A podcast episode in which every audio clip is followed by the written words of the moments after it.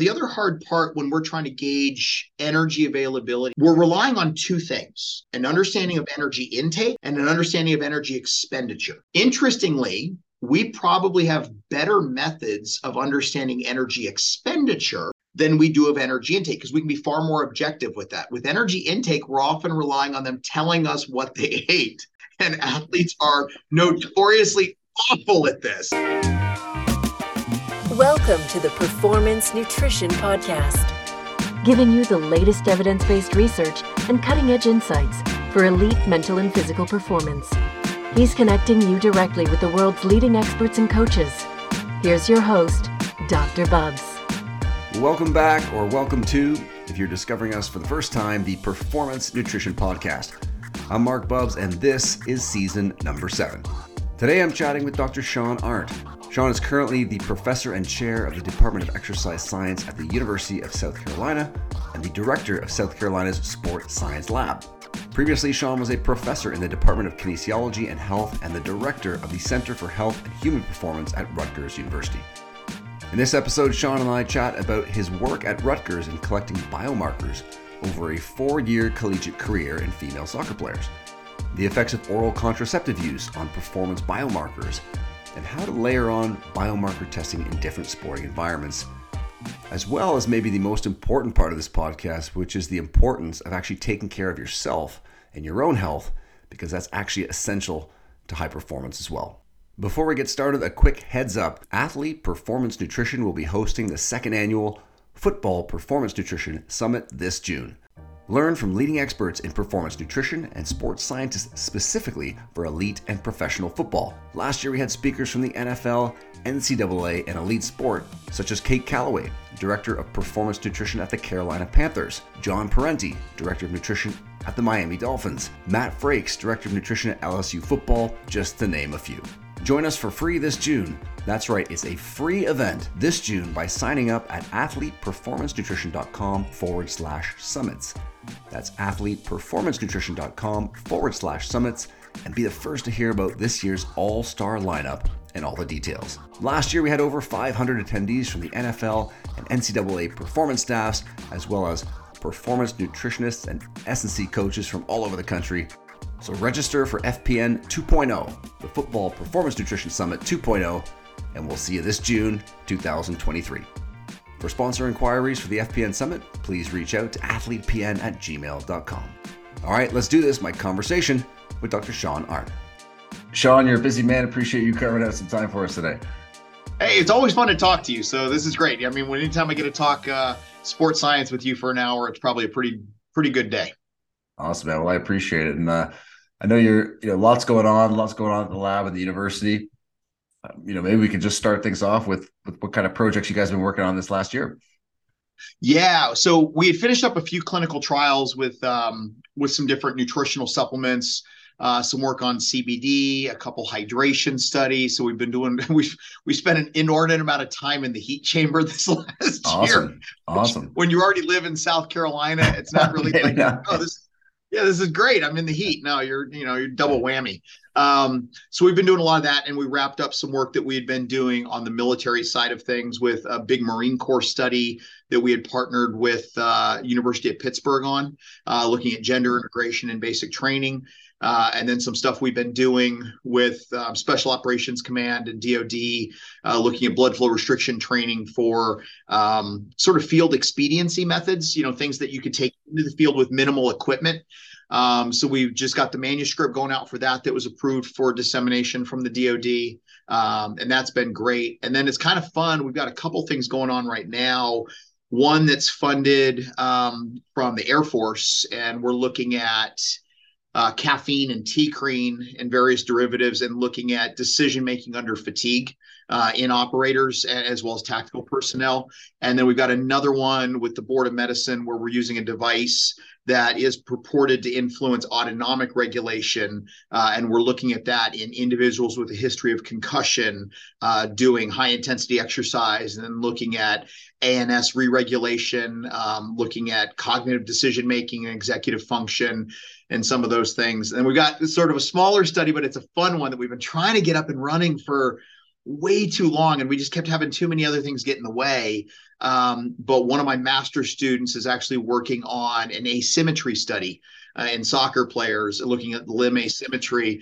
But we're taking a little different approach to it. And what we're doing is we're assessing strength, power, and all that. So we're using force decks. We're using some basic equipment too that any team could use to look at how well those match up. So if you don't have access to force decks, other things you can do. But what we're actually doing is, a number of years ago, we had done a study, a caffeine study, where we had designed a soccer protocol for the treadmill, right? So we were basing on heart rate and GPS and distances. And so we had published that. And so we're actually using that 90-minute match protocol to then induce fatigue in the players and look at whether or not that exacerbates or diminishes some of the limb asymmetries we see. Because just that asymmetry may not tell the whole story. The question is what happens then under fatigue in a match when you're exposed to it. So those are some of the things that we have going on right now. Going to say that's where the rubber meets the road, isn't it? During actual competition and fatigue states. And is that one that you guys have gotten through yet, or is that still underway? Still underway. I think we're about 22 subjects in on that one right now, and we're trying to recruit 40. So we're about halfway through with that one. So hopefully we'll wrap that up in the next month or two. It just got hard because then we hit spring training for the teams here, and so then getting players in where it didn't interfere with their practice or they weren't fatigued from practice was a challenge, but we're getting there. We had really gone fast for like a month and a half. And then we just hit this time of the year where they're starting to train as a team again. So we're a little slower, but we're getting it done. So the group is doing a nice job with that one. Well, listen, that segues into kind of chatting about, collecting data over a season, which is complicated on its own. I mean, whether it's all sport, pro sport, just getting availability to what you alluded to there. And of course, you guys measured power, endurance, body comp changes in collegiate, female soccer players. Now, if we start from a real 30,000 foot view, young sport dietitian, performance nutritionist listening in, what is this idea of collecting data over the course of a season? What's that really going to start to tell us and inform us when we go into the training side or the nutrition side?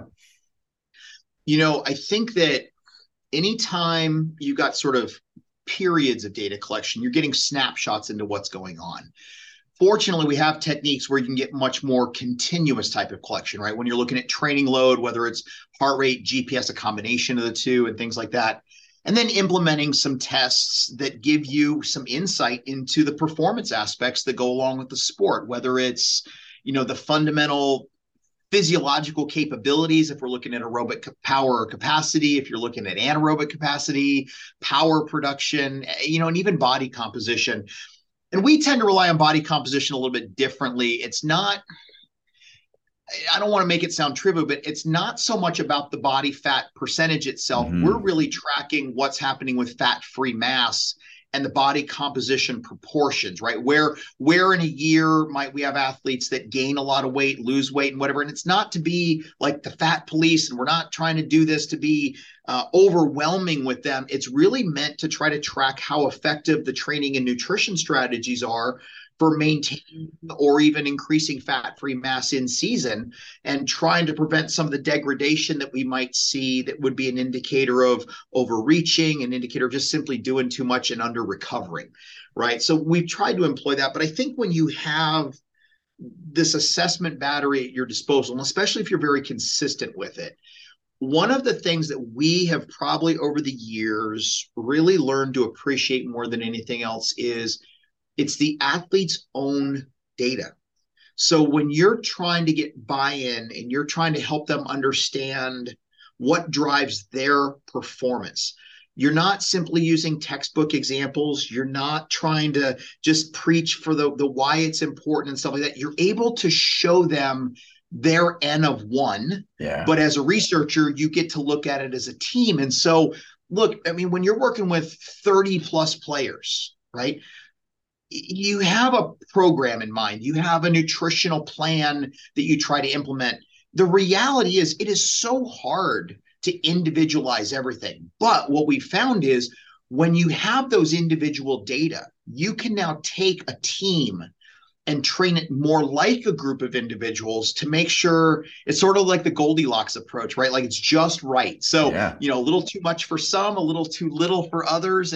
And so trying to get to this better optimization of everybody, even if you want to put it in buckets, right? Where you kind of realize you got a 3 or 4 tier groupings of athletes in terms of how they respond to training, you can now start to tweak what you do to better accommodate them to get the most out of them through the whole season. And we've even learned that lesson on the substitute side of things, because what often happens is if you're not in the starting lineup, you're not playing a lot. We had a lot of athletes that would detrain throughout the year. So the lesson we learned is throughout the week, we need to give them more work so that, heaven forbid, an injury does happen or we need them to step up. They're physically ready to go, right? And so being able to map them onto everybody else, I think, made a big difference for us. So you know, that's, I think, how we've employed it over the years, and we've tweaked our approaches. You know, we're very fortunate, in addition to the soccer programs here and stuff, but we work with probably 6 or 7 other teams in some capacity. I would say when we were at Rutgers and we had that relationship with women's soccer in particular, but also men's soccer, you know, we were able to get very deep with some of the stuff we did. And we had a very long-term relationship with them, which resulted in a really cool publication this past year, looking at changes over like a 4-year college career. But even here though, you know, being able to work with tennis and women's basketball and baseball and beach volleyball and, you know, various sports in different capacities. It's really cool. One of my doctoral students is actually on a sports science fellowship with football here right now. You know, and so she's embedded in really running their sports science, which gives us a little bit more depth over there. But, you know, that being said, I'd say we're still scratching the surface. I think that what we can do to grow sports science, to do sports science better, to provide context to some of the important lessons, I think that's all part of the big plan and something we try to do a little better from year to year. Yeah, I mean, definitely a couple of interesting things there, especially in regards to the substitutes. I mean, you see this obviously at the professional level, collegiate level. How do we train everybody? Starters are logging long minutes. Now it's practice, coaches grinding on all the players. You say, wait a minute, some of these players have played quite a bit already. These other group, like you say, or subset of players, you can actually push pretty hard. And we know now from some of the data that you can, but we need to be a bit more mindful of the rest of the group. And if we circle all the way back to, you know, what you mentioned there on body composition, I think that idea of the fat police is interesting because, again, even in pro sports, I mean, when athletes are people, they're human. They think as soon as we're doing body composition, as soon as we're doing the pinch test, as soon as we're doing the DEXA, it's how fat are you and how, you know, can we lose some weight? So I love what you said there. Maybe you could we go a little bit deeper on that front, because I think it's pretty interesting in terms of, you know, why did you guys use the, you know, the Bod Pod, or, you know, we talked about this a little bit on the last time we had you on about the different assessment tools, but could you walk us through why you guys chose to use the Bod Pod versus DEXA and whatnot?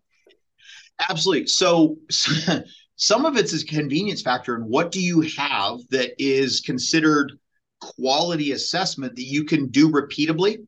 You know, and one of the things that started is, so when we were in New Jersey, when I was at Rutgers and starting with some of the athletes there, access to DEXA was not so easy. There are different state laws there in terms of frequency, in terms of who can run it, who can interpret it. And there was a pretty notable cost to use the equipment. We owned the Bod Pod, right? The Bod Pod is in our lab, and we were able to use it very frequently if we wanted to. And it was easy to get the players in. There's also a timing aspect, right? So if you're working with a team and you have limited time to do testing, but you're fortunate to work with a coach that values the testing, you need to be as efficient and economical as possible with their time. And so in some cases, we would choose tests based on not only their criterion validity and what we wanted to know about a particular energy system or physical state, for example, body comp, but we would also need to do it in such a way that it didn't take us all day to do it, right? Where we could get through a whole team in a set period of time, or we could schedule it in a way where we could work with smaller windows of time where we could get 5 or 10 people. And, you know, while DEXA is not overly invasive, it's also not a particularly fast process. I mean, it takes a while, especially for the setup and all that stuff. Bod Pod, man, we could, you know, 5 minutes and you're on to the next person, you know, to a great degree. So that was part of it. I think that, you know, we've progressed in some ways to also using ultrasound at times with some of the stuff we're doing to follow up with that. and looking at some muscle thickness parameters. We're doing some stuff with InBody right now as well, and looking at segmental differences. But for purely tracking fat-free mass changes and overall body composition, and looking at the effects of training on that, as well as some of our dietary interventions, you know, we found it to be more than sustainable, right? So that part was great, but it was also reliable for us. And I know people have issues with different ones, but here's the thing, as great as DEXA sounds to a lot of people, it's not without its problems. And there's not things that can influence its outcomes, including carb loading and other things like that. So, you know, there's no particularly perfect assessment technique. I think at the end of the day, it's what do you have access to? What do you have access to regularly? And what can you reliably use in your population time and time again, right? So that you're not switching techniques all the time. You're not trying this, trying that. And so it's something that we've continued to rely on. We've got a Bod Pod in this lab. We've got the new version that came out, but you know, it's worked well for us, and it's field in some ways. It's expedient when you consider the time that goes into it as well. There's other techniques that are faster. There's other techniques that are slower. We feel like we kind of hit on a nice happy medium in terms of what works for us. I mean, again, it's a great point about using something that's you can be nimble with, that if it's accessed in the lab, you can be really consistent with it. So I think that's a great point for the practitioners, because you know, I've seen teams who've used DEXAs and then all of a sudden have to use a mobile DEXA, and then the times of the day change. And to your point, now hydration's changing, or carbohydrate intake. Yeah. And so now there's a lot more noise than we thought we had with some of the measures. And when you see the results, you can appreciate, wait a minute, what's going on? This can't be that much of a change in, you know, 12 weeks. So I think that's a really interesting point. And you talked about the BIA and having, you know, differences, hydration differences, that compartmental differences you're finding. Can you talk a bit about that? Yeah, so it's something we're getting a little bit more and more into, and we have a great young researcher here in our department now, Katie Hirsch, who just came to us from her postdoc, but she was one of Abby Smith-Ryan's doctoral students at UNC, so she got a tremendous body comp background in terms of what she does, but she's looking more and more into the role that might play and being able to look at segmental differences, both in terms of hydration. And we've actually, from an applied standpoint, less research, we've used that in the past with some of the fighters we've worked with, both MMA and boxing, to get a sense for how much we could legitimately dehydrate them in order to make weight and be able to put it back on, and what we were working with from that standpoint. It gave us a much better sort of scientific approach to doing that, rather than trying to guess and really screwing up the weight cut process. So I think that's going to be really useful. And I think in terms of maybe looking at some muscle quality issues and looking at fat distribution issues that you may not necessarily need the DEXA for in that case, if it's not conducive for some people, right? What do you have access to, and how often can you use it, and things like that. You know, I think that some of these alternative approaches and trying to get at what the information is that it's really providing is really important. And I will say, you made a great point, Mark, about the DEXA and sort of like these changing parameters and all that stuff. And I would say the one thing that we really make an effort to do, and that I would encourage, you know, dietitians out there, strength coaches, sports scientists, whatever it is, practitioners, whichever method you use, get very consistent in how you do it. Right. Yeah, so make sure you've got your parameters in place, that you give your instructions. You can't always control what the athletes do, but you can give them the instructions in terms of what they do or don't eat before they arrive, what time they arrive, the state they arrive in, have they worked out before or not, you know, all that stuff. And I think the more you can put those parameters in place, the more faith you're going to have in your data. And not just because you get this massive daily fluctuation due to, you know, another extraneous influence. And so I think just being smart about implementing control where you can implement control, because there's so many other things working with teams where you are not in control of how they show up and what they do. But if you're going to do something like that, the more constrained you can make it, the better your chances of getting meaningful data and being able to work with that too. Yeah, you're definitely not working with a single endurance athlete, where things are a lot more controllable. There's a lot of moving parts. No. And yeah, really fascinating, you know, the work you did at Rutgers over that collegiate career in women's soccer. And, you know, you guys finding, you know, between freshmen and, you know, junior seniors, obviously lower fat-free mass and some of those power capabilities. You know, now we might say, well, typically we're going to see some of those progressions in school, like it's with development. But that also provides some insight, doesn't it, in terms of what we might be doing in the off season? Talk about how that would inform some of the practice of what the S&C side and the sport dietitians might be doing? Awesome question. And that was really kind of an interesting study. We got very fortunate with that one. And I got to give all the credit in the world to Bridget McFadden for coming up with that idea, because we had been working with the team for 7+ years at that point. So we had a ton of data. And what we started to realize is we had a very unique data set, because you would think, okay, if you're working with a team that long, you got an N of 50 that you could do a 4-year career, but you can't, because you get a lot of transfers. You get players that transfer in, transfer out. You get some that just don't finish their career there. They get hurt, whatever it is, right? So, but it turns out that over that span, we actually had a pretty decent number that we had a full 4 years of data on. And we really wanted to truly go from freshman to senior, right? Like, what happens in a normal growth and development aspect of what's happening for athlete development in this case. And really what we stumble on is there were a lot of things that don't change a whole lot in that 4 years. That makes me question what we were doing and whether we were any good at it. But the other aspect of it, though, too, is, we had a lot, especially the longer we were with that program, their recruitment got significantly better. They started to get some really high-level recruits, and it's a perennially top program at this point. They're phenomenal. Awesome. But what was interesting is, so you got a lot of players coming out of high-level club soccer, as freshmen, right? So this is where they're progressing from. But what we noticed is, as capable as they were as soccer players, and a lot of those players got a lot of playing time, their power was lower than it wound up being by the end of their career, especially when we were doing counter movement jump with hands on hips, where you're taking out the momentum from the arm swing, which I would argue has real relevance for soccer, because if you think about it, with soccer, if your arms are up above your head when you're going up, you're getting called for something, or you got a handball, like something's not going right? So it's the one sport where you often jump and arms are down.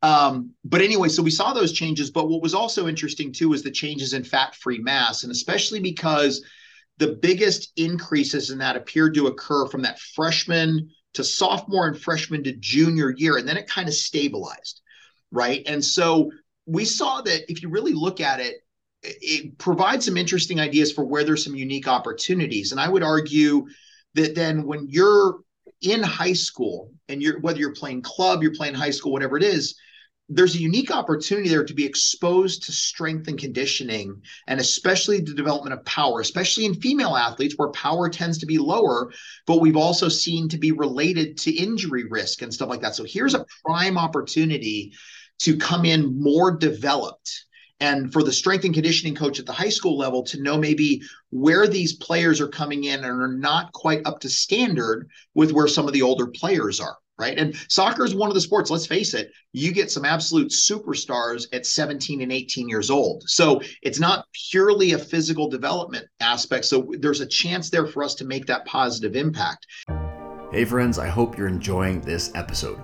A quick reminder, if you want to stay up to date on when each episode of the Performance Nutrition Podcast drops and receive evidence-based insights every month, then join the Athlete Performance Nutrition community by signing up to our newsletter. Head over to AthletePerformanceNutrition.com and sign up in the big black box. All right, let's get back to the conversation. The other thing too is I think for the strength and conditioning coach and the nutritionist or dietitian at the college level, over that 4 years, how you manage those players and really take advantage of an opportunity again from junior to senior year to see if we can continue to progress them. And it gets interesting when you have players in a program for a while.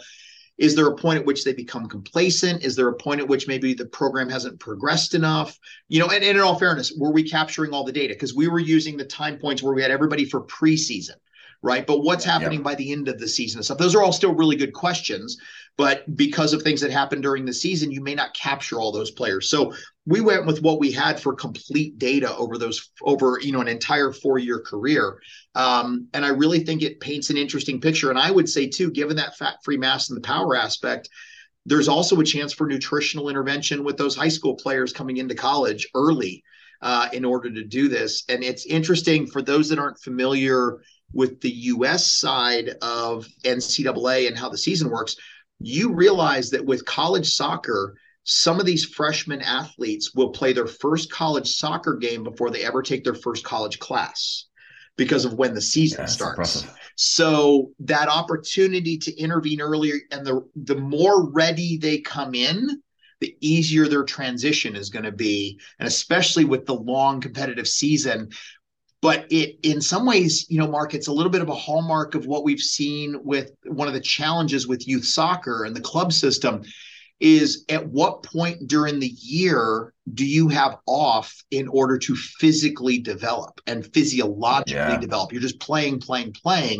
We're seeing now that really as part of that club system, they really need to think about implementing strength and conditioning programs to get them ready for that next level and progressing into that. I think there's a missed opportunity there, that whoever decides to get the most progressive with that is going to have a real leg up in recruitment, you know, from the standpoint of the way where their players go. Obviously, yeah, it sounds like a big opportunity between that junior, senior year in high school. Yeah. And as you say, leading into that summer, that's an issue obviously in basketball as well with the whole AAU situation. So I'm just curious, like in a perfect world in your mind, is there a certain block of time or you know, what's that minimal effective amount that we can aim for potentially with some of these younger athletes to get a, you know, a significant amount, or is that, are we talking about stacking over years really to get to the level we want? I think we're really talking about the progression over the years. And the reality is, you know, you get a couple of things at play here. One, just playing is not going to do that. Right. And we saw this, it was interesting with the men's team a number of years ago. We had a situation where, you know, the players are playing all summer. They're playing in some of the pro leagues. They're playing in some of the semi-pro leagues. Some of them were playing over in Europe. Then they come back and they immediately go into preseason. So you're talking about an entire summer where they haven't been lifting. They've just been playing. And it never failed. Partway through the season, you start to see a performance downturn. They were shot, right? Because they had just been playing, never preparing. And so there's a fine line there. And I think with those high school age athletes, looking at introducing them to strength and conditioning early and just simply making it a part of the program. And it doesn't have to be 4 and 5 days a week. If you were to start them and you got them doing something along those lines, even 1 or 2 days a week consistently, that is going to help over time. And then if you can find periods of the year, even if it's 6 weeks here, 8 weeks there, where you can design that as a true off season for them where they can make progress physically and physiologically, now that's a perfect time to maybe spend a little more time in the gym, right? Because they're going to spend plenty of time on the pitch, right? That's usually not the problem, but you've got to realize that for full physical development, there's other aspects that maybe can't be accounted for just knocking the ball around, right? And we want to do that. You want to develop the technical and tactical skills, but at the same time, your ability to be fatigue resistant and to be physically resilient and all those things, a lot of that gets built up at other aspects of the year. And I think one of the best parallels I can draw is a lot of coaches that we've run into over the years, some are far more progressive than others, right? And you get some that are like, we don't have time for that. We don't have time for lifting. We don't have time for sports science. We don't have time for testing. And then you got the others that go, you know, I know it might take away 2 days of practice for us to do this testing, but it might get me way more than 2 days back in terms of player hours because they're healthy and because I can gauge them better. So now my practices are more effective. And that takes a pretty special understanding of what you're trying to help them with. And it's not about control. It's not about disrupting their program or anything like that. It's about trying to help their coaching be easier, because now you have better information at your fingertips to use the art of coaching with the science that also goes with it to make good decisions. And I think when you're willing to invest that time and effort, the same way an athlete or a parent or a strength coach can invest the time and effort for true conditioning at various times of the year, that only pays long-term dividends. You're going to find yourself on the field a heck of a lot more because you're better. Right. And so you're getting more playing time. You're going to play plenty of soccer, you know, and I think that's the reality. And then, you know, props to the coaches that make an effort in season to maintain their strength training program because of what they see the value to be. It doesn't have to be a lot. Right. But you know, the one thing I always heard from, you know, when coaches would be resistant to that would be like, well, then, you know, they don't lift during preseason. There's too much to do. And then they start lifting and the player's like, I'm sore. Well, we can't lift because they're sore now. I'm like, well, if you would have just kept lifting, they wouldn't be sore. They're getting adapted to it again. It'll go away, you know? And so I think an understanding of that. And we also have to understand as sports scientists, that is not the coach's fault, not at all, because most of them, if not all of them, but certainly most of them, are not trained in exercise science or sports science. So I'll tell you what, if they're not default to their natural inclination, which is protecting the skill and the tactics and everything else. And what they were brought up doing, right? Like what were they coached to do? And so I realized a number of years ago that if they're not buying in or they're not understanding, that's my fault because I'm the sports scientist. I'm the one trained in this. I'm not doing a good enough job of explaining it. So I will explain it again. And I will explain it again. And I'll explain it again if I have to and meet them where they're at to help them understand where the value is. And I'll tell you what, if you really know what you're doing and you're more about the sports science than just the data analytics, right? But if you understand context and you can put this into work, I will tell you what, you will show results and the coaches will start to understand. And you have to be patient with it. They might not be, but you need to be patient with it because it can be very difficult to change a culture and an approach. And I've always said this, like soccer's my sport, right? That's what I played. That's my thing. But I've always said the one thing I love about soccer is the tradition. And the one thing I absolutely hate about soccer is the tradition. Exactly. Because trying to get us out of the way we've always done things sometimes is a real struggle. It is a real struggle. But when we do and we really take the next steps forward, you have an opportunity to really get ahead of the crowd, right? And instead of just doing what everybody else is doing, like lead the way. Yeah, it's a fascinating one because it really gets into that human aspect as well, both for the coach and the practitioner, because as skilled as you can be, as you know, it's like, what's the right day, week, month to talk to that coach so that they do have the bandwidth. If we expand further than that, you know, the organization, the management, whether it's a professional team, college team, like, are they all on board and behind it? It's amazing how once when you get some alignment there, those conversations can get a little easier, but it's certainly, there's certainly some art to that too, isn't there? There is. And I think, and you, I mean, with the environments you worked in, you understand this better than probably anybody, but it's one of those things where there needs to be buy-in at multiple levels because one of the challenges when you're working with an athlete, right? And even when you're trying to bring the science and even the research we do, the reality is so many things that dictate that athlete's performance are actually out of their control when it comes to the training.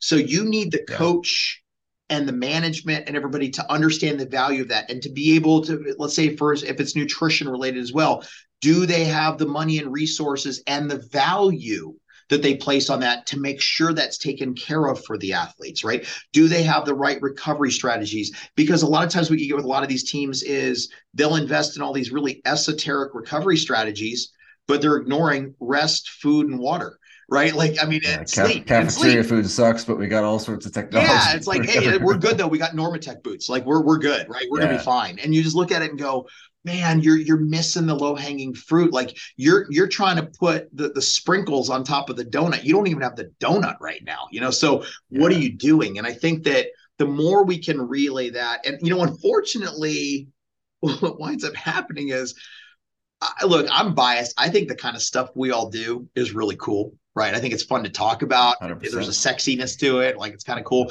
But at the end of the day, a lot of the stuff that really works isn't overly sexy. It's still hard work, fundamental nutrition, and sleep.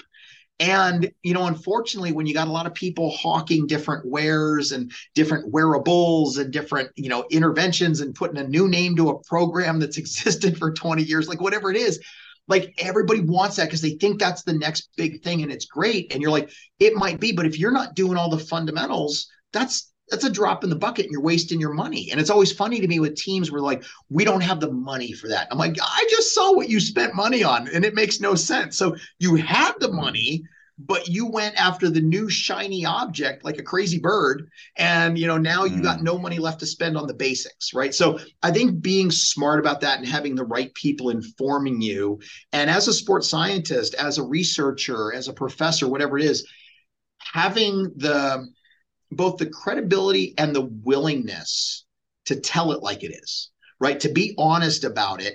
And being smart about how you frame that, though. You need to be able to put it in their terms. They need to understand what the value proposition on that is. But you as that individual have to understand how to relay this in terms of return on investment. What do you get out of it? And you're almost using it like a marketing strategy so that they understand why that investment is worth it. But if you can't sell that, then you probably are just spinning your wheels and may not really know what you're talking about. Because at the end of the day, if it's that vital, put it into terms they can understand. Yeah, it's amazing how return on investment, sometimes people get you a lot further than devices and technology. And then circling back to your point, it's amazing how good progressive overload and hitting your energy and macro needs and protein, you know? Yeah. How boring though. We all knew that. Getting the hands dirty is a pretty good way to do it. But again, if we kind of pivot back around to some of the work you've done and again, in female soccer players this time around, do we have different requirements regarding, you know, macronutrient intakes, et cetera? And of course, you guys have done some work on oral contraceptive use, on biomarkers, the effect on biomarkers and body composition over the course of the season. Really, you know, fascinating area. One that it's amazing it's sort of taken us this long to get more information around. Man, you're not kidding, right? I was actually surprised at how novel this was when we did it. I was like, wow, there's really not much out there. Okay, we're treading into new area here. Can you tell us a bit about that? Yeah, so we had actually looked at oral contraceptive or OC users and non-users. And what we're looking at is, again, over the course of a season. So we were very lucky working with the teams we worked with to have access to them in this way and to be collecting the data we did.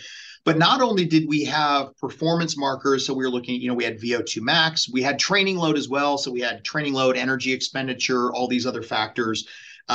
We had body composition, as we've already discussed, and then we had a host of biomarkers, right? Because we were working with a lot of different panels at this time in terms of trying to identify what moves the needle, what's meaningful, what really responds to training or not, and things like that. So we were able to partition this and separate it out by OC users and non-users. And somewhat surprisingly, there were some notable differences in terms of exposure, especially to inflammatory markers. So those in the oral contraceptive group actually had higher exposure over the season to cortisol, CRP, IL-6, and some other, and interestingly, less estradiol, progesterone, LH, and things like that. And so it's interesting because what it lends itself to just purely from that aspect is, if you think about it, even if it's not meant as birth control, often oral contraceptives are prescribed because of irregular menstruation. And it's like, oh, well, here's the fix. Well, it's a Band-Aid, right? You're artificially manipulating the hormones so it seems like they're having a normal period, but it's not. It's artificially influenced.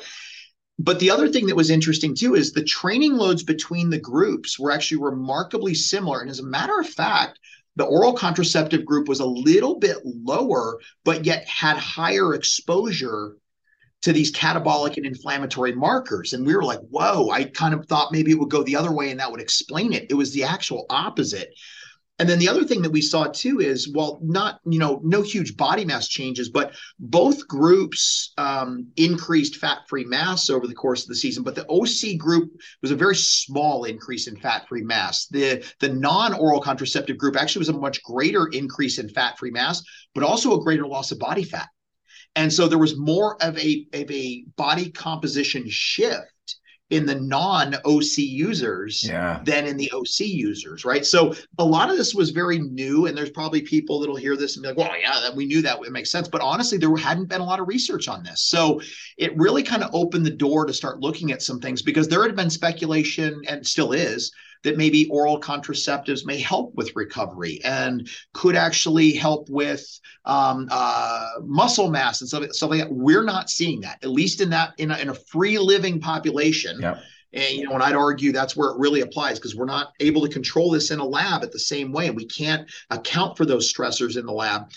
But it's interesting. We actually just had a study accepted to MSSE based on the CARE database, and we were looking at whether or not oral contraceptives had an impact on concussion recovery in female athletes, and it turns out they really don't. And there was speculation they did because they would control the progesterone levels. We didn't see it. You know, so I think there's some things that we need to re-examine and now start looking at in other experimental contexts, because we've looked at this broadly in more of a quasi-experimental approach. But I think there's some unique opportunities here to look at how this could be influenced long-term and what some of those long-term ramifications are too.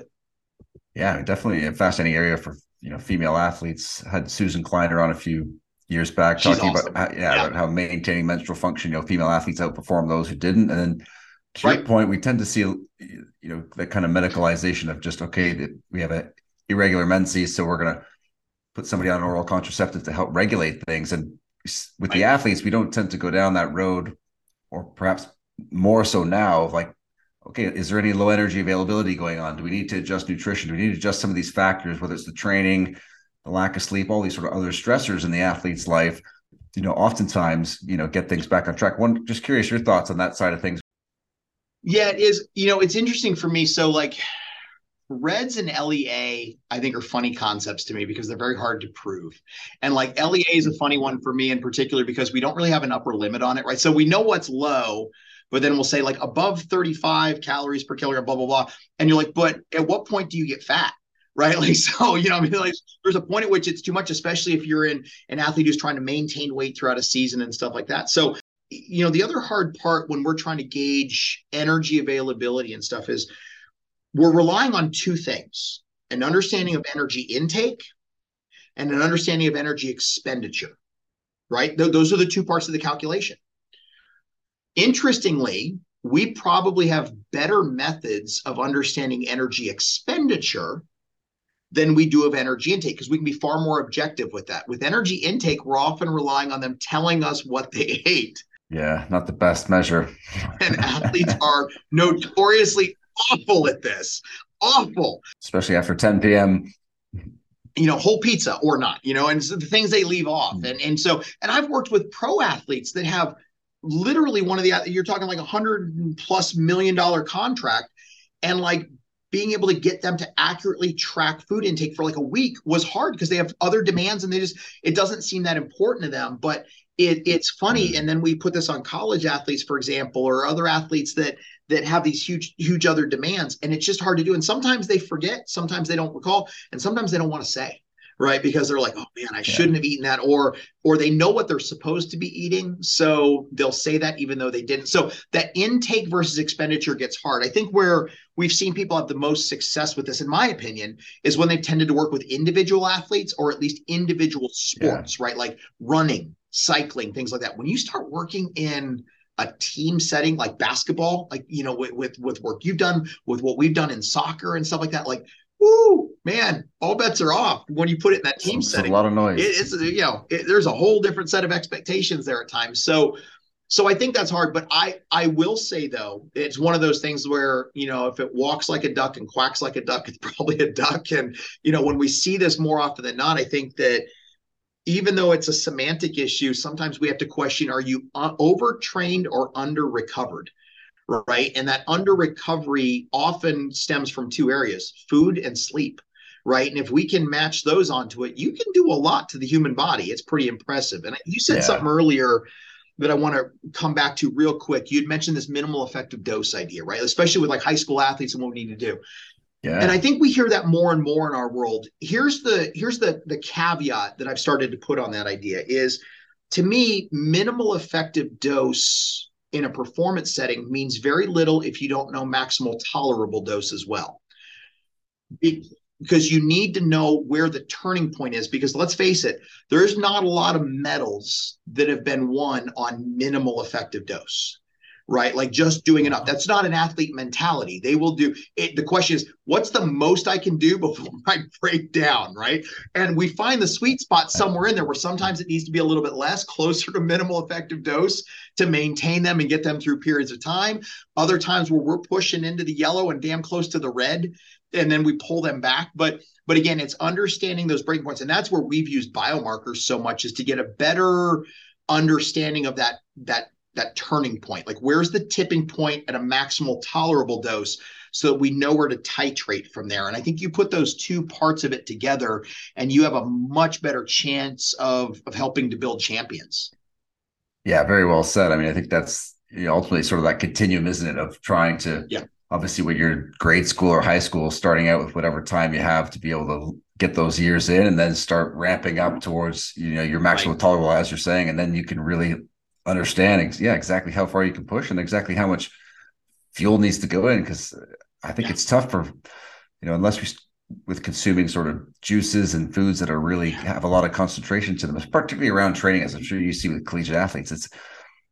It's amazing how athletes, especially skill sports, get full, and then it's like, I'm good to go. You're like, well, wait a minute, we still have, we're only at about 3 grams, 4 grams per kilo here. We got a couple more to go before we hit that level. But Mark, one of my favorite stories from our time researching with women's soccer, again, using their own data, right? And it's interesting to me because I realized this in the last week. So, you know, it's pretty new to me, but I was at a conference last week, and one of our faculty from South Carolina was doing the keynote, Sarah Wilcox. She's amazing, but she does a lot of community intervention stuff. So like, they even do a lot of like physical activity, faith-based research. So they're in churches a lot, but she has a real expertise in dissemination and implementation science.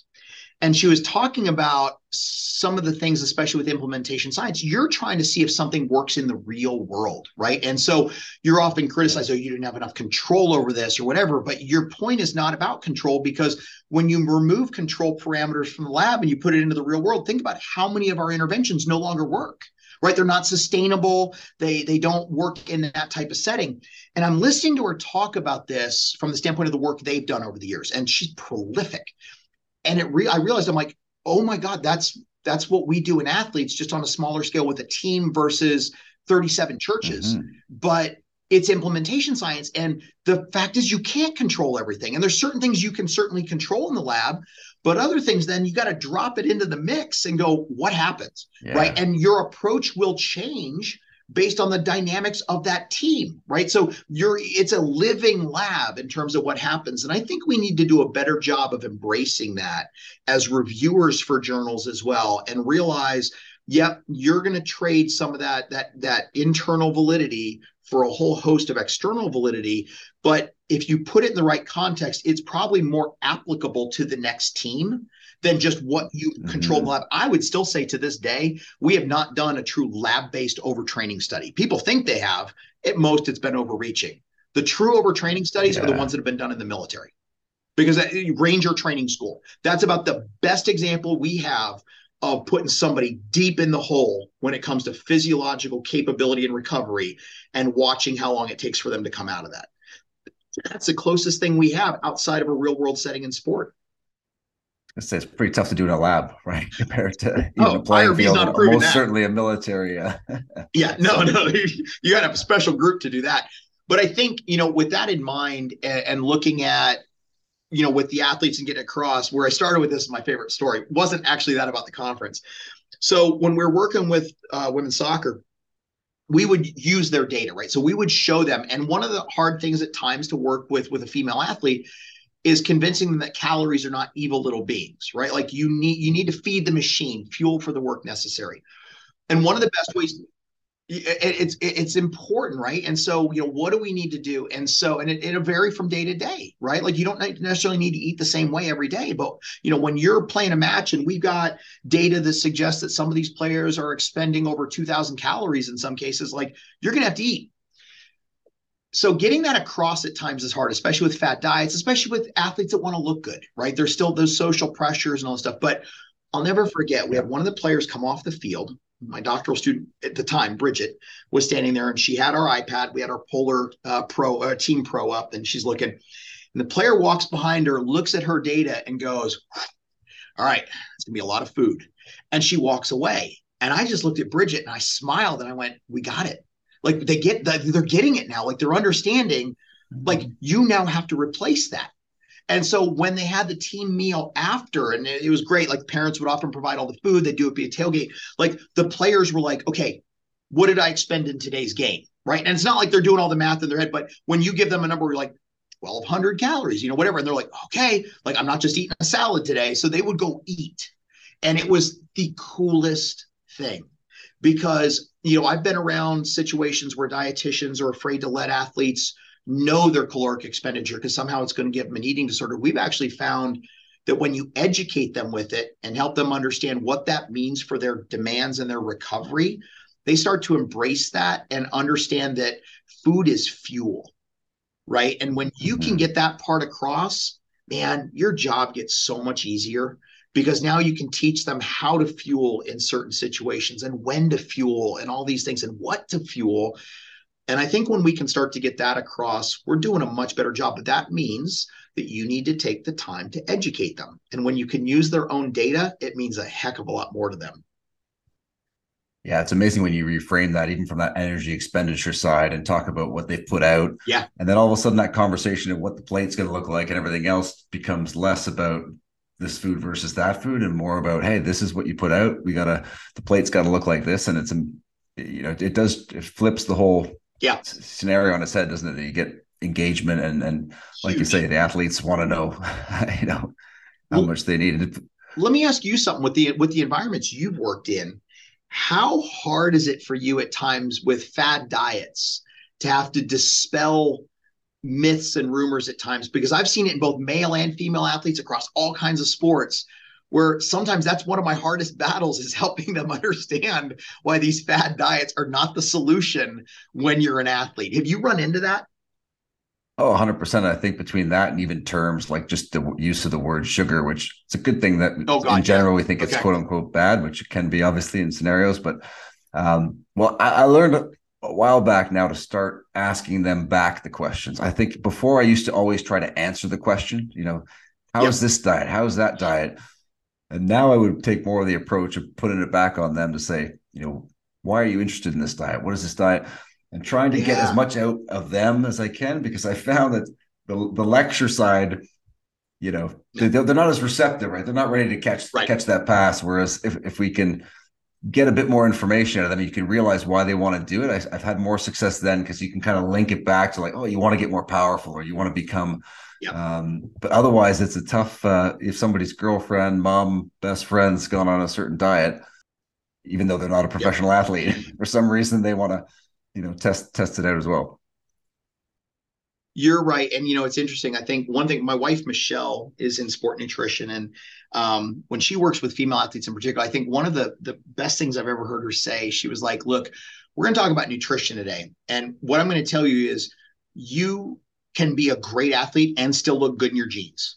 She's like, so in other words, like, we can do this together. Like, we're going to fuel you like an athlete, and here's what we're going to get out of this. And I understand what you're concerned about, but let's do it the right way, And I always thought that resonated with them, because they're like, oh, okay, you get my dilemma. Yeah. Like, you get what I'm after. And I think understanding that really helps. And I think you're right. Like, with the fad diets and stuff, is like, well, what are you trying to get out of this?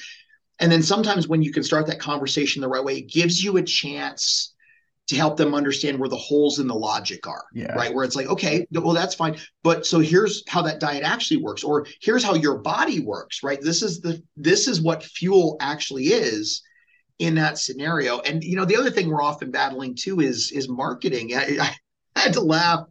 Oh God, I've seen it a few times now, but my favorite was at one point Chipotle had cauliflower rice, right? And they offered that as the plant-based option. And all I could ever think to myself was, well, what the hell is rice? Yeah, it's like, what are we doing? Still plant-based, but it's like, it's the marketing term and turning it to that. And I'm like, oh, please stop the madness. And it's so hard, because you look at like what we're educated in and the people you talk to on a regular basis, the people I work with on a regular basis, athletes don't come in with that background, right? So for them to cut through the noise and understand that, it's so hard. And that's why I never take exception to any, I don't look at it as a stupid question. I love when athletes will have that conversation with us about, what do you think of this? All right, well, let's talk about the why, and let's talk about what you're trying to get out of it. And let's talk about the fact that, oh, that's illegal. Don't do that. So there's like little things depending on what it is that you're like, no, yeah, okay, no conversation there. Just don't do it. But it really, I think, makes a difference, because it gives you a chance to educate them. And that's why I've never been a fan of meal plans. I've never been a fan of just telling them what to eat, because then all of a sudden you drop them in a scenario where that's not available and they don't know what to do. Yeah.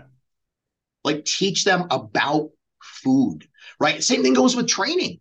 understanding why certain aspects of training happen at different times of the year, how different exercises help you, hurt you, whatever it is, so that if they're training on their own at some point, like, they understand it. They're not just following instruction, they're doing it right. And they're making good decisions based on how they feel that day too. And I think having those conversations can be remarkable. And, you know, we've been fortunate scientifically to get to publish a lot of the things that have come out of those relationships and the nature of the work we've done. But at the same time, we've been able to use that science to build better relationships and really work truly with the athletes, with the coaches. And I've been blessed to be around some awesome coaching staffs. I really have, like, people that are progressive, that understand your value as an expert in what you do, and you appreciate their expertise in what they do. And when you can find those things come together and you're on the same page and you're mutually respectful, mm-hmm. and you're respectful to the athlete, I just think about some of the relationships I've built over the years and how many of them I still stay in touch with a decade, 2 decades later. And I had them for this brief period of time and only did so much with them compared to day-to-day stuff. But you build those relationships because they truly understand that you care about them and that your biggest motivation is to see them succeed, you know, and to be healthy when they're done with it. Yeah, it's funny you mentioned that, sort of that idea of the stupid question. I mean, I love the stupid question from the athlete because it lets us know they're letting their guard down and they're being a bit vulnerable for it. That's a good point. And then back to, you know, Michelle's point with the, kind of the genes and whatnot, some of these simple heuristics that immediately can make a connection where the athlete now has got a bit of confidence in you. Okay, this person knows where I'm coming from. Now all of a sudden they're ready to take on that information. So that's tremendous as well. And I want to appreciate your time here, Shawn. And I want to pivot. If we can, if you don't mind answering, I mean, I've got a lot of questions and concerns from coaches in different sports on the health-based side of things, right? Elite sport is stressful. It's long hours. All of a sudden, you, whether it's job, kids at home, 40s, 50s, 60s, you know, health conditions crop up unexpectedly for a lot of us, and sort of real life it gets in the way, you know. And you know, I don't know if you mind sharing, you know, your recent experience and kind of some of the things that you learned out of that, because I think a lot of people would get some benefit out of that. Yeah, happy to. So interestingly enough, today is the 1-year anniversary of quadruple bypass for me last year. Wow, congrats. So 365 days later, I'm here to tell you that it scared the crap out of me. And it was one of those things where, to give everybody the full story, a couple of years ago, after getting the COVID vaccine, I developed myocarditis. And I was struggling to be able to exercise. I was breathless, like exercise-induced dyspnea, like it was bad. And they couldn't figure out what was going on. Finally did a cardiac MRI, saw that there had been damage and there had been the myocarditis. Okay, that's fine. So slowly but gradually start working through it. I'm working on things to regulate autonomic nervous system and all this stuff. But man, it took the better part of 6 months for me to be any kind of way back, right? And it was weird. I could lift, but I couldn't do aerobic exercise. It was damn near impossible. Yeah. And it was scary. Anyway, got into a cardiologist, I was in a cardiologist because that's how I got the MRI in the first place. And he wasn't very good at what he did. As a matter of fact, I remember maybe the second time I saw him, he's like, "Oh, by the way, did you have the vaccine?" And I'm like, "Oh my God, you didn't put anything in my chart." Oh, no. So that's fine. But I was starting to feel better, got into a new cardiologist. And it turns out this guy is awesome, works with a lot of our athletes here at South Carolina. It turns out he and I went to UVA together as undergrads, right? We were a couple years apart. So he gets in and he goes, "You know, I want to do some follow-ups though, just to make sure that the recovery's good. Everything's good. Like, you're doing better now. You're back to a lot of your activities, but let's make sure we're not missing anything, because if there was damage in certain areas, there's different drugs we might want to use to make sure that long-term we're good." I'm like, "Yeah, no, it sounds great. Appreciate that. That's good." So off I go. This is in December and we're going to schedule this for like February, right? No problem. So all through January, I'm skiing. So I think through January and early February, I think I covered about 90,000 vertical feet. You know, I was out in Park City, we're doing this and all this stuff. So I get back, go in, and I remember distinctly it was the day after Thanksgiving, or not after Thanksgiving, after Valentine's Day, which was kind of ironic. Go in and they do a CT angiogram, and I'm come back to my office. I'm on a video conference for a dissertation defense, and I see the heart hospital calling. I'm like, I should probably take this. I'm like, "Look, that's kind of weird." So it's him, and he goes, you need to stop whatever you're doing. He goes, I did not expect to see this. We've got big problems. And he's like, and all I hear is blockage. Next thing I hear is open heart surgery, bypass stent, and my world just shut down. Wow. And I didn't know what to do. And I'm like, oh my God. So my first question to him, like, as I'm like trying to keep myself together, I'm like, will I be able to get back to doing the things I love to do? Like I love to lift and mountain bike and surf and ski. He goes, not only do I think you'll be able to get back, you're probably going to be better. You probably don't even realize how much this has been impacting you. And there's the interesting part of the story is now that I'm a year out and seeing what I've been able to do to recover, there were definitely signs and symptoms before. I just pushed through them, right? You're that aging athlete. I'm just, you know, I hadn't been an aerobic athlete for a while. You know, I was really focused on power and strength. Yep. Yada, yada. That's all it is. I just get more fatigued. Anyway, February 28th, they wheeled me in after doing a, so we had done a angiocath. Right? They go in and they're like, yep. So it turned out I had two arteries that were 100% blocked and two that were 70 to 80% blocked, wow. One of which was the left main. What had saved me is the amount of exercise I did and my nutrition, because what had happened is I had developed a ton of collateral vasculature. And so my heart was literally backfilling where blockages were. So it was still getting blood and oxygen to the heart muscle. Moral of the story is most of this, they said, they were like, they're looking at this like this based on the patterns and everything that's genetics and stress. And I'm like, super. And it's funny because there's a strong history of heart disease on my mom's side of the family. But when you're in your 20s and 30s, man, you're not paying any attention to that. Like, of course not. Me. And they didn't take care of themselves or their diet was bad, whatever it was, right? All of a sudden it happens to you and it's a wake-up call. And I will say that I really wish, like, you can't change history, right? But you look back and I'm like, I wish I would have put more emphasis into aerobic work. You know, even with the lifting I did and all that stuff, it wasn't enough. Like there is a value there from a coronary standpoint. Fortunately for me, the existing heart damage from the myocarditis was pretty minimal and had already started to repair. So most of it was just reattaching the tubing to where it needed to go. The surgeon came out after 6 hours of surgery, 7 hours, and tells my wife, he was like super geeked. He's like, that went so well. There is so much blood going to his heart now. He goes, because of all those extra blood vessels. And so he's like, I wish they all went like this. Amazing. So I was out of the hospital within 4 days. We went home. And my thought process was, once the surgery's done, that's the part that's out of my control. Once the surgery's done, the rest is me.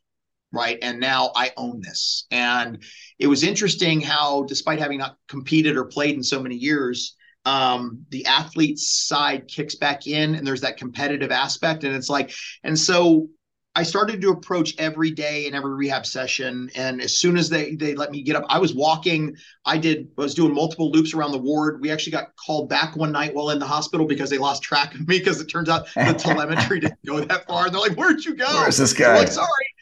Yeah, but I was just bound and determined to do and that was the question we asked before we left hospital. What's the maximum I can do, right? And I won't do more than that, but what can I do? So they told me and we're like, okay, we're on it.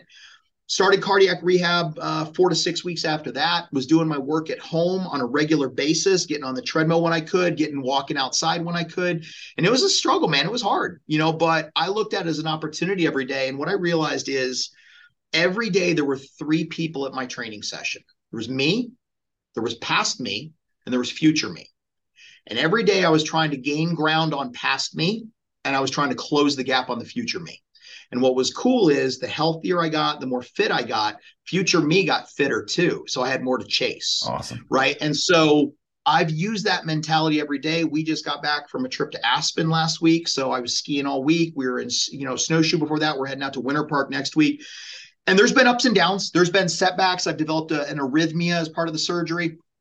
And so I'm probably going to have an ablation at some point with that, but it's not, you know, that could be a month, 2 from now, but it doesn't typically impact me every day. Every once in a while it'll flare up and it sucks, but I own it. It is what it is. And so it's funny, for my 49th birthday, I ran 4.9 miles, rode 4,900 meters, and then squatted my body weight 49 times. Amazing. I will tell you right now, of all those decisions, the squats were the dumbest one by far. And I was so shot. And I was so sore the next day.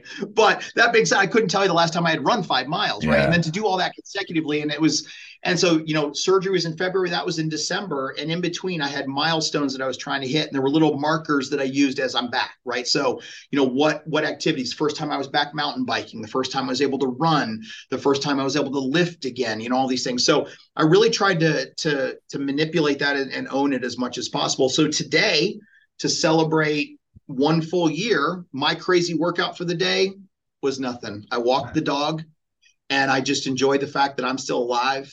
And I thank God, I thank my surgeon, I thank my cardiologist, I thank Michelle for being so supportive. But I think the reality is I had a number of friends that since have gone and gotten checked out because they're like, if this can happen to you, this can happen to you. And some of them found some stuff early enough, like it's going on, but they're like, I can now be more prophylactic, like I can do something about this. So, you know, I guess in that case, if that was a good thing to come out of this so that other people took notice, I'm good with that. You know, and so I always say the irony for me is COVID probably saved my life, because if it hadn't been for my reaction, I probably wouldn't have had any of this looked at until I was dead. Right. And that was the thing. Wow. Is they said a heart attack could have happened any day, and how it didn't, they have no idea. And I think a lot of it is I'm just really stubborn. I think that's part of it. But that stubbornness probably almost got me in a lot of trouble, too, because there's a lot of things that I ignored over the years. And so, you know, if there's a genetic history, if you're dealing with a lot of stress, I'm trying to find ways to reframe how I deal with stuff. I will say that my new mantra, if something starts to upset me, or I'm dealing with like an emergency in the department that somebody else has created, I always ask myself, is this worth my health? Right. Yeah. And pretty much always the answer is no. And so you kind of get that back under control and work on it. It's a daily process though, Mark. I mean, it's one of those things where I'm constantly working on it. I feel good. I'm very grateful. But the reality is I am also very lucky, because as a sports scientist, as an exercise physiologist, knowing what I know has helped my recovery. I don't know. And I didn't have a lot of lifestyle stuff to change. It wasn't that daunting, right? And I had a very supportive wife who knows this area. This is her training as well. I don't know how people do it that have to change their diet, their lifestyle, know nothing about exercise, know nothing about nutrition, and they have to reinvent everything. And I think that has given me a brand new appreciation for how we need to go about explaining things and helping during that process, and how health and performance are not mutually exclusive. Mm-hmm. I think for a huge part of my career, I was convinced that was the case. And I'd say over the last decade, and especially over the last year, the best ability is availability. And so to be able to be healthy, to be able to do these things and be smart about it, it's funny, it really matters. And I will say I've caught myself a couple times where I'm like, oh man, I don't know what's wrong. I feel like I'm starting to get setbacks, this, that. And Michelle would look at me and go, what's your training data? You know, so I tell her, she goes, if this was one of your athletes, what would you say to them? And I'm like, you probably need recovery. I was like, you get locked in on the, I just want to be better. Like, I want to get better today. And you realize that mentality, while it will move you to the right direction in a lot of things, can also be one of your worst enemies when you're trying to make good decisions about optimizing training and nutrition. So there's a tipping point too. I was definitely in that yellow at times. So thanks for asking. And I don't mind sharing the story, because I want people to understand that, you know, pay attention to how you're feeling, pay attention to what's going on, get checked out. But at the end of the day, we're all going to have setbacks. There's going to be stuff in life that you don't plan for. The best piece of advice I can give is whatever you can control those controllables, right? Because your effort and your attitude are in your hands. And I just refused to be defeated about it. And there have been very few moments where I've truly gotten down about it, because I realized it wasn't going to do me any good. So I think having that approach and having that psychological resilience that you try to build as an athlete, I think makes a difference. And so, and this, you know, this isn't meant to be a pity party. This isn't meant to be like, wow, I can't believe that happened. It's more about, man, choose your path once that stuff happens. Injuries, right? You look at athletes that potentially have career-ending injuries, or, you know, knee injury, hip injury, back injury, head injury, whatever it is. And it's like, you know, life will throw you some curveballs. That is one definite. And so how you pursue it from there, that can help define you. Right. But don't let the injury, the surgery, the damage define you. Your response to it is really what drives it. Listen, thanks for sharing. I've had a recent run of a lot of coaches in different sports seemingly reaching out and struggling with health issues, 40s, 50s, 60s, and significant ones. And it's a powerful message. And I think hearing it from someone like yourself as well, of really kind of owning it. And that idea that human performance isn't just for the athletes, extends to the rest of the performance staff as well. And just what you said, like, had you not been where you were with your fitness and your nutrition, so the onus is on all of, you know, us and the rest of the folks to start putting some bricks down and getting, you know, leveling up to, as well, so that, you know, you could better support yourselves and your teams and all that. But I do appreciate you sharing that, because again, I think absolutely. And thanks for asking. Yeah. And I think the reality is, it's one thing to be alive. It's another thing to live, you know, and I think that enjoy the moment, enjoy the search. You never know when the lights are going out. Life's not a dress rehearsal. Yeah, it's interesting, but I would say to a lot of the coaches, to the retired athletes and things like that, stress is very real. Right. And we try to power through and push through. You got to take care of yourself too. Without any stress, we die, because it doesn't force change and adaptation. With too much stress, you die, because it overwhelms the system. So find coping strategies, find people to talk to, find ways to take a break. It's something that I am more and more appreciative of.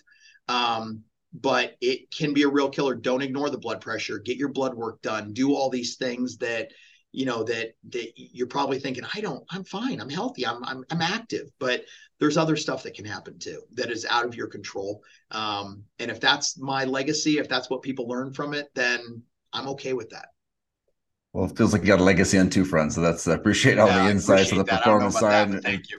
Appreciate the wisdom as well. And we'll include the links obviously to yourself and the university, anything else, you know, to include, just let us know. And, you know, appreciate you carving out some time. Mark, always fun with you, man. I appreciate the time you put into this. Thank you for listening to the Performance Nutrition Podcast. You can find the full video interviews on YouTube at the Performance Nutrition Podcast channel. Finally, if you enjoyed the podcast, please rate, review, and subscribe, all that good stuff. Thank you, and see you next time. The Dr. Bubbs Performance Podcast endeavors to provide accurate and helpful information to listeners. These podcasts cannot take into account individual circumstances and are not intended to be a substitute for health and medical advice from a qualified health professional. You should always seek the advice of a qualified health professional before acting on any of the information provided by any of the Dr. Bubbs Performance Podcasts.